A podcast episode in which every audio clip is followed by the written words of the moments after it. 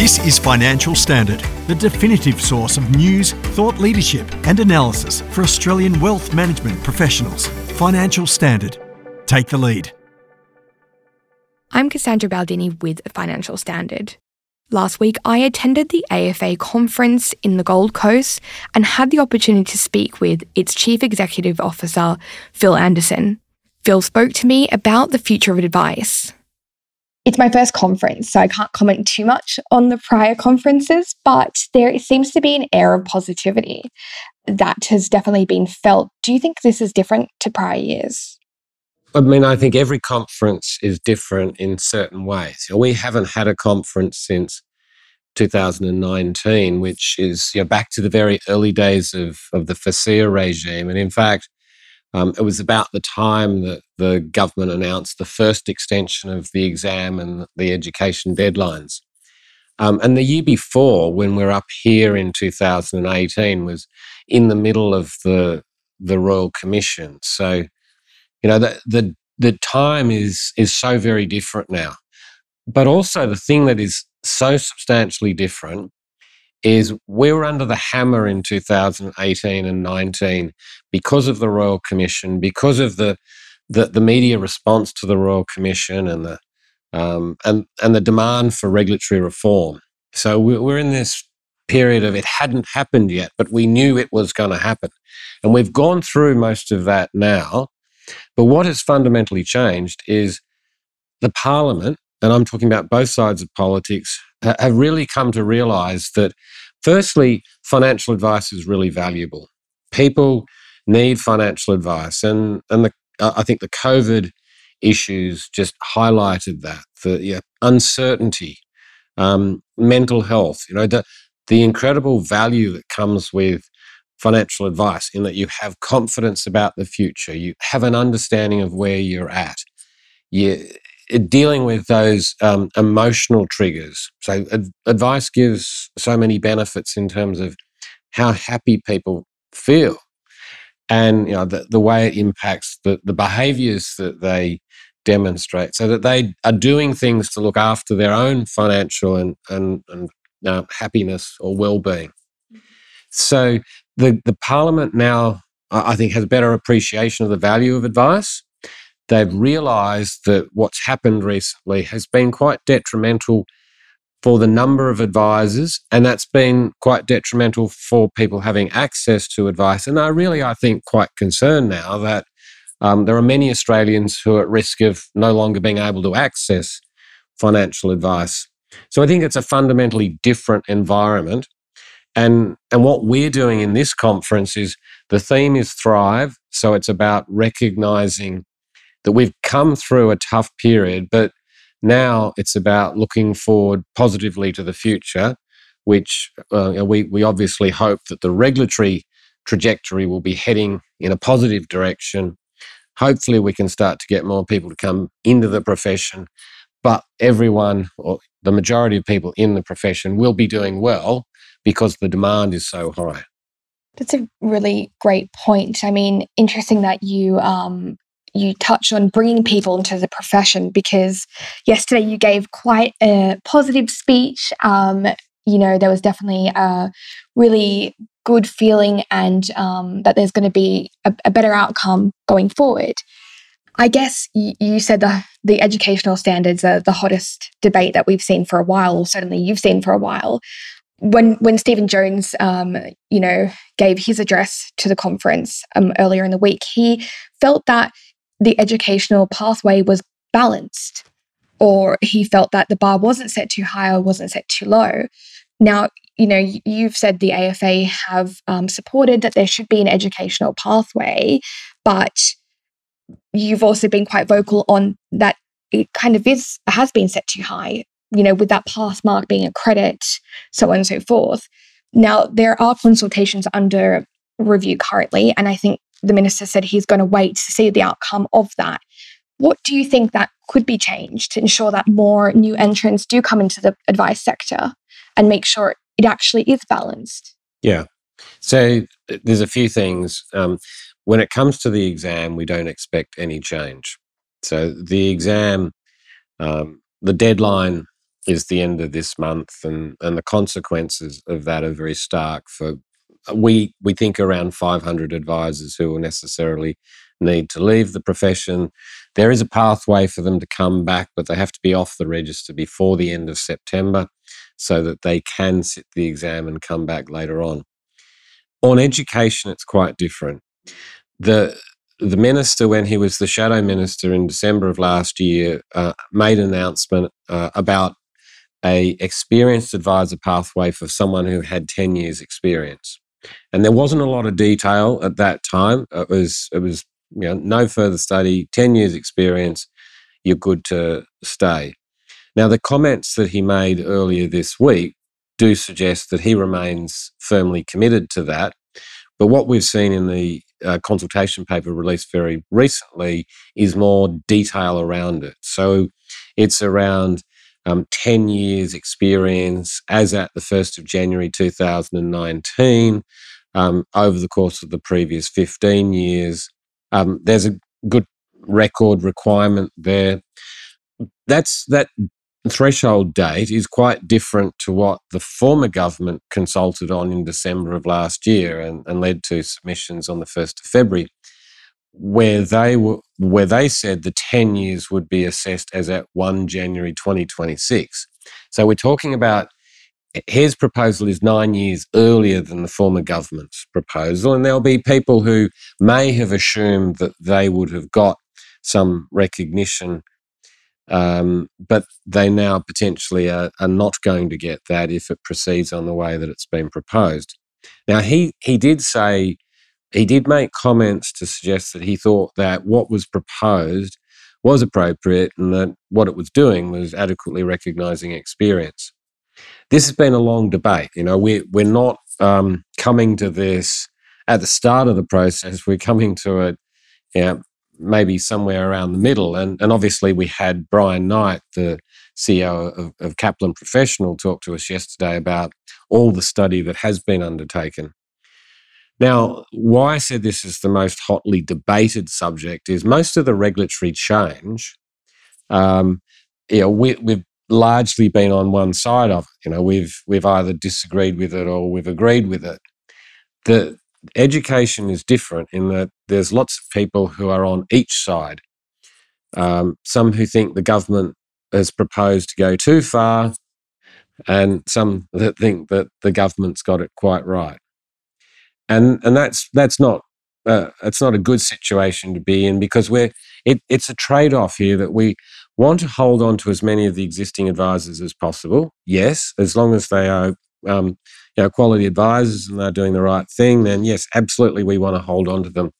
But on the other hand, we've got people who are saying, uh, we've done all this hard work to get where where we need to go and uh, and, and will this undermine this? And will this impact the recognition of financial advice as a profession going forward? And that's not something that we can underestimate but and most particularly because of the the challenging period over the last few years, the Royal Commission and everything, and the criticism that the profession suffered in the media. So people are balancing these two things, and so the, I'm just talking about the experienced side of it, um, and there, there are different elements to it as well. That's why we have proposed that, and and this is in consultation with a group of other professional associations, is is yes, let's offer an experienced advisor pathway, but let's put a sunset date on it so that it doesn't keep it open for for years to come and that you know we will get to a point where there is a minimum tertiary education standard that's required but it's not going to be the way FASEA had framed it it's going to be it's going to be different. So yeah a, a 10 year um, sunset clause we said let's let's do it as at 1 January 2022 so 10 years experience as at that date the start of this year and then having 10 years until a sunset date of 1 January 2032 and we think that should cover a lot of people who who are at the, this point considering whether they stay or they go and yes, there, there will be this good track record because that's consistent with what the government has said. We've said that they should still be required to do the ethics unit. Now, Brian Knight made the point yesterday that a lot of people have already done that ethics unit. So this won't necessarily disadvantage a lot of people to, to do that. But we're saying that you know, that's a, a minimum requirement because of our ability to say, you know, everyone has done the ethics unit. It's a it's an ethical profession beyond question. So it seems like there's a lot of meeting in the middle um, here, and almost that the industry had to really go around full circle and go through that darker time to get to a you know a fairer result. Um, and do you feel that's something that will be positively um, accepted by the advice industry and those advisors who, those 500 advisors who are, you know, looking at what they need to do now going forward? So the, the 500 advisors are the ones who've failed the exam or uh, have been unable to pass it to this point. I, I think that unless they can pass the exam, the education standard is is largely irrelevant because it, they can't come back unless they pass the exam. If they come back, then they've got to deal with the education standard. It's more, and we don't have the exact numbers of how many people have completed the education standard as set by FASEA. Um, Brian talked about this might impact around 3,000 advisors. Uh, and it's, it's difficult to, to do that analysis because the data is not complete. But what I want to say is that we're also recommending that there needs to be better recognition of prior learning and experience for those people who don't want to rely upon the existing advisor pathway and want to do the education. So we've said that there are a range of solutions there. One is that rather than have it for existing advisors as a graduate diploma, have it as a four subject graduate certificate with access to some credits. Or if it's going to stay as an eight subject graduate diploma, then give people subjects credit based upon their years of experience. And we've said over 15 years experience, you should get three subjects credit. So we're, we're happy to support a, an experienced advisor pathway with a sunset date and greater recognition of prior learning and experience. So those who want to do the study, and Brian highlighted yesterday that a lot of people have chosen to do it and a lot of people have got value out of it. Not everyone, but you know, there's a decent chunk who believe that it's actually been good for them to do that. So we want those options to be there. And the other important part of the education reforms is how we can change the requirements for new entrants to get more new entrants, to, to remove the rigidity of the, of the current model where you've got to select that you're going to do a financial planning degree at the start of the degree um, and you've got to do it through an institution that has been uh, recognised by FASEA. You know, we're, we're saying that we need to have more flexibility in that so that people can come through a range of different uh, university pathways with minimum standards to become eligible to do um, financial advice. More flexibility seems to be quite the theme. Um, Michelle, Levy's discussion and your your hosting her panel discussion was extremely interesting. There's obviously a number of um, changes that have been really well received by the industry. What do you think? I know you've said this before, but can you tell us what you think the the the biggest highlight of the quality of advice review is, and something that perhaps needs another look over? Yeah. So, in, in terms of the quick and easy uh, and great wins, you have to say getting rid of FDSs. The amount of work that goes into doing FDSs is, is huge. And, and Michelle just said, well, look, what's the point? They're already getting disclosure of fees through their, their periodic statements. Um, so that's an easy one. you know, it's it's so easy to give that up, to stop doing that, that makes so much of a difference. That's really easy. There are other ones that are, are, are really big, but uh, you know there's potentially more work in them. Is is is getting rid of the best interest duty. Okay, I, that's talking about getting rid of the best interest duty in the legislation. It'd still be an obligation that applied through the Code of Ethics, but what it does do is it takes out of play the safe harbour. Now, Michelle's really emphasised the fact that the best interest duty is about the process you've followed rather than the outcome for the client. She's saying a good advice obligation is all about the outcome. If we assess it in terms of good advice, then we are consumer focused. We're making sure that the advice is delivered um, a better outcome for them. So uh, there'll be changes that need to take place. You know, there's a lot of re-education that will come with that one. So it's a really big one, um, and it will take out some of the costs involved in preparing advice. But there'll be a, a change management exercise required. The other really big part of this is the outcome of removing the obligation to provide advice documents. And she's been very strong about that and, and has been for quite some time. So um, th- there'll be adjustment that needs to take place there, that advisors will need to think, um, well, clients will have the right to ask for advice documentation, and, and we would expect that to be something that's agreed up front, not at the end of the process, and you've got to go back and, and build it from scratch. We think that's um, potentially a, a real big game changer as well, because we're taking a lot of work out of the process, and particularly given that all the feedback is that clients don't value SOAs. So I'd say they're probably the three big things. There's a range of other things that are important, but they're the three big ones for us. Um, I think the other part of your question was, you know, where is their concern? Um, I, I, I would put it as relatively limited uh, concern, but important concerns. And it's not about, in my view, it's not about the direction of what Michelle's proposing. It's about the extent of other controls to ensure that the client outcome is, a good outcome. And two, two critical areas. One is the obligations that might apply to someone who provides personal advice but is not a relevant provider. And our concerns are with respect to the type of advice that can be provided by such a person. And our view is it should be limited through some means to what is, is less complex advice.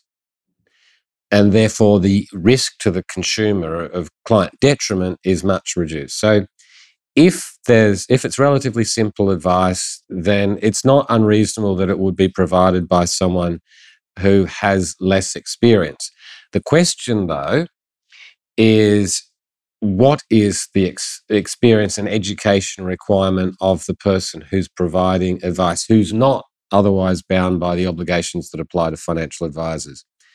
And at the moment, that's going to be probably linked back to RG 146 and specifically the Corporations Act requirement in Section 912A. And we're saying that that needs to be looked at, that there needs to be a higher education standard that applies to someone who's allowed to provide personal advice but is not bound by all the obligations that apply to financial advisors. So we think solutions can be worked out uh, in that space to make sure that they're not providing complex advice and they do have adequate skills and um, qualifications to provide the advice they are providing. The AFA has been very clear on, on this that whilst it, it would be possible for advisors to push back on this concept of advice being provided by non relevant providers, we're saying that we don't have enough advisors to meet the needs of Australians. And the advice profession needs to be focused on what's the best outcome for clients. And if they can get advice that meets their relatively simple needs through another mechanism, whether that's you know people working in um, working for product providers or it's digital advice, then we have to support that. We have to support it, but we will continue to be arguing for sensible controls around the complexity and the risk of client detriment, and also about higher education standards. It does seem that um, some work needs to be done still, and that is a phrase that I've heard used um, a few times in a few different speeches.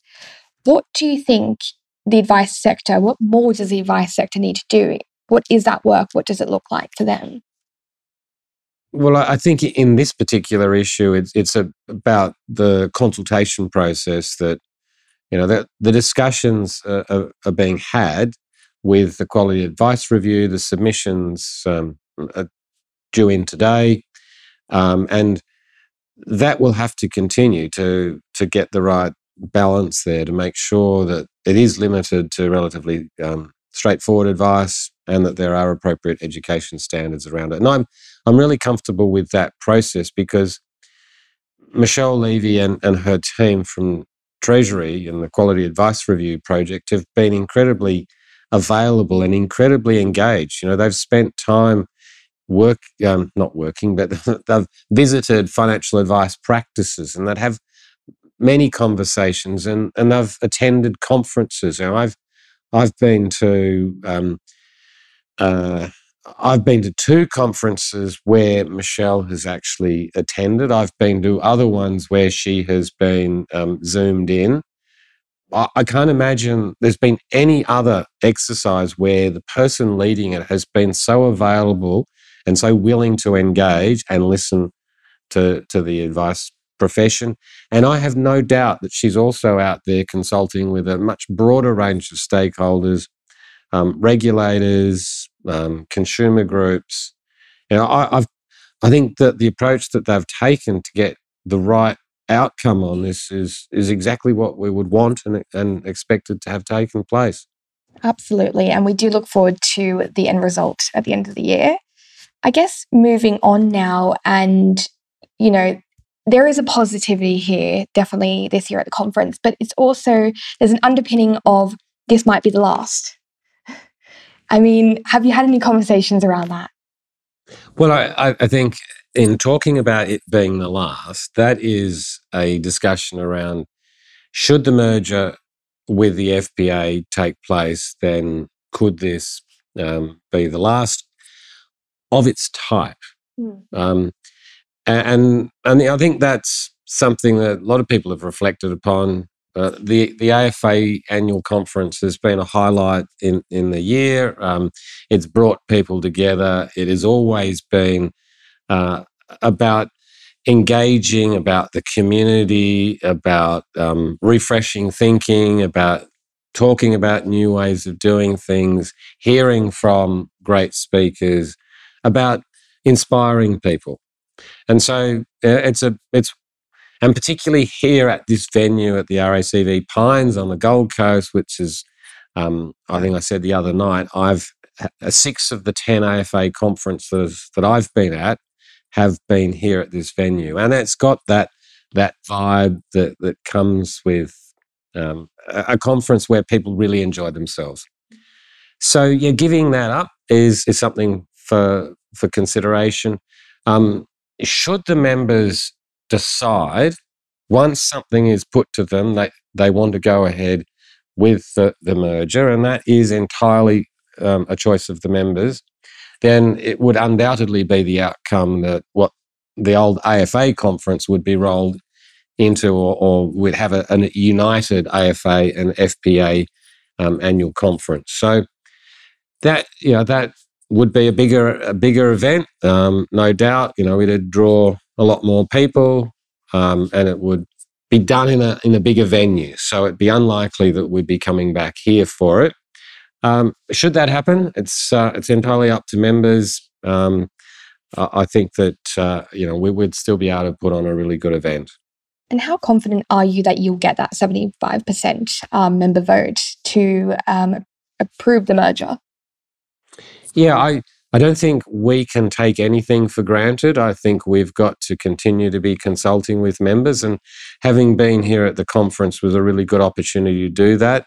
Um, through we had David Sharp, the the um, chair of the FPA, and Sam Pereira um, uh, doing a Q and A session on on uh, Wednesday evening. Yesterday morning, we had a members only event for for AFA members, and they all had a good opportunity to put their question forward and, and also um, moving around the, the conference over the course of the last two days, there's been lots of opportunities for conversation. But that's not the end of this. We're going to do a, uh, a series of um, state based consultation meetings over the course of the next month so that we give everyone, not just those who came to the conference, but everyone a chance to have a conversation. How how confident am I? Well, I, I don't want to take it for granted. I, I think that um, if if we can put a good case forward, then we've got a reasonable prospect of, of getting the 75%. Um, but that will be up to um, the board of the AFA to demonstrate that they have listened and that um, they have taken on board all of the things that are important to the members of the AFA and that uh, they can address that in the proposals that get ultimately put forward for members to vote on. Well, certainly, if it does go ahead, um, you'll be leaving behind a very long legacy. What are you most excited about um, if the if the merger does happen about the new entity and your new position? So um, I think it's important to say that it's not about leaving behind the legacy. So the AFA um, was formed in, in um, previous versions because obviously it's evolved over the years and it's had different names. Um, it was initially created in 1946, so we're now in our 76th year. But one of the things that that Sam Pereira, as the president, has made really clear, and it's been part of all the discussions with the FPA, is we want to pre- preserve their heritage. You know, we want to respect the fact that we've got life members. Um, we've got people who have committed themselves to the organisation for a long period of time. Um, and have been so instrumental in doing what it's achieved over that time. So we don't want to give up any of that. So we we need to make sure that in a merged entity, the things the AFA does well are incorporated into that. And one of the really strong suits is our communities. You know, whether it's the the conference um, event and the community that we build through that, or it's our Inspire um, Females community, or our um, Gen X community that for, for younger advisors. We need to hold on to those things so that um, in the new entity, they are replicated. Uh, and there's there's a need for the this merger consultation process to um, address that and build that into the structure going forward.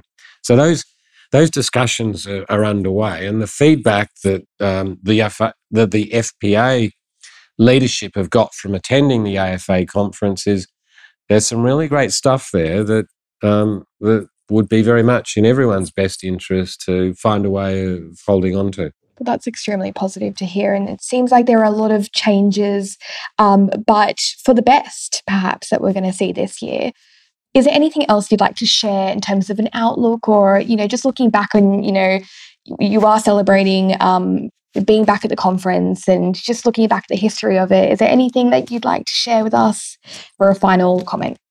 If I was to to wrap up, I'd say that the um, the AFA has such a strong bond um, with its community. I mean, the thing that we get from coming to this conference is is what impact it makes on them, knowing that they have uh, they belong to an association that is focused on looking after their interests and advocating for them, and and just the the the fact that it, it's great to have someone advocating for you, but you want to belong to something. You want to belong to something that you believe in.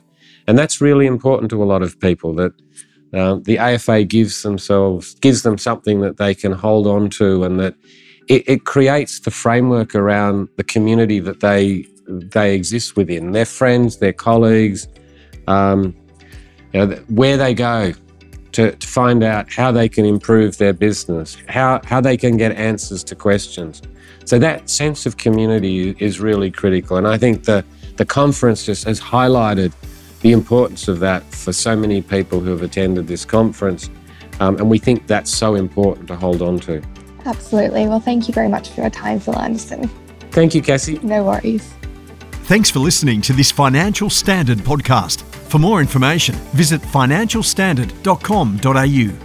Please keep in mind that the information discussed in this podcast is general in nature and does not consider personal circumstances. Reliance should not be placed on any content without further independent financial research and advice.